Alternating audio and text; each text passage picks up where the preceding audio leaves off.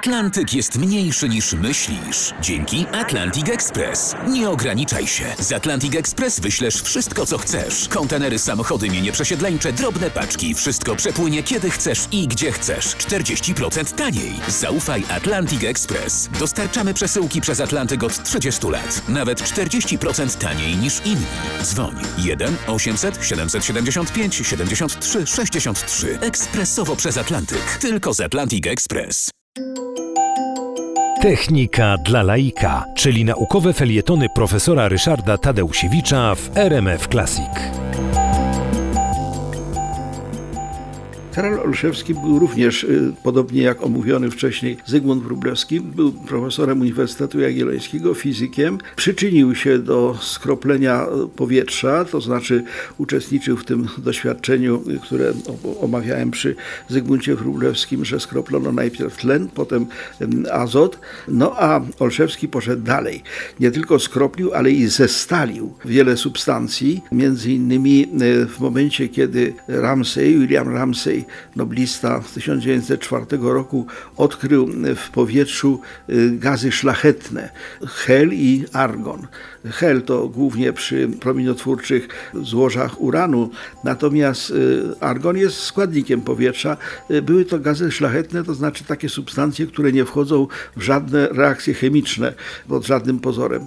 Otóż właśnie Ramsey, chcąc zbudować no, jakąś teorię i zbadać dokładnie właściwości tego wy- wynalezionego, odkrytego przez siebie argonu, a potem helu, zlecił niejako y, Karolowi Olszewskiemu skroplenie tych gazów.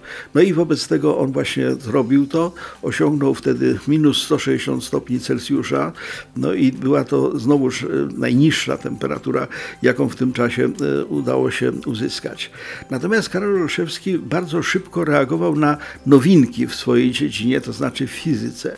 Gdy pod koniec y, 1895 roku Wilhelm Röntgen odkrył swoje słynne promieniowanie i właściwie no, w przerwie między świętami a Nowym Rokiem 1895 roku ogłosił, że jest takie promieniowanie, że to promieniowanie pozwala odkryć wnętrze ciała człowieka, no i że jest to coś niesłychanie ciekawego. Wiadomość na ten temat dotarła do Krakowa w dniu 5 stycznia 1896 roku, więc właściwie bardzo szybko, tydzień po odkryciu.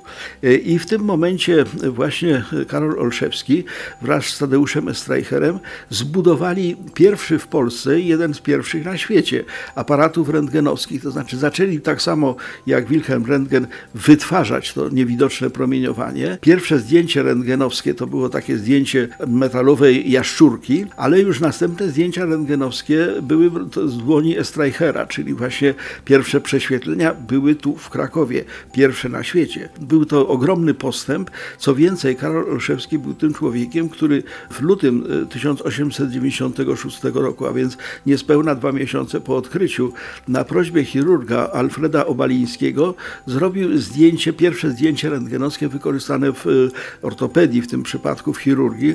Było to zdjęcie Woxia. E, Był kandydatem do Nagrody Nobla, niestety nie uzyskał jej, ale był z całą pewnością wybitnym fizykiem. him.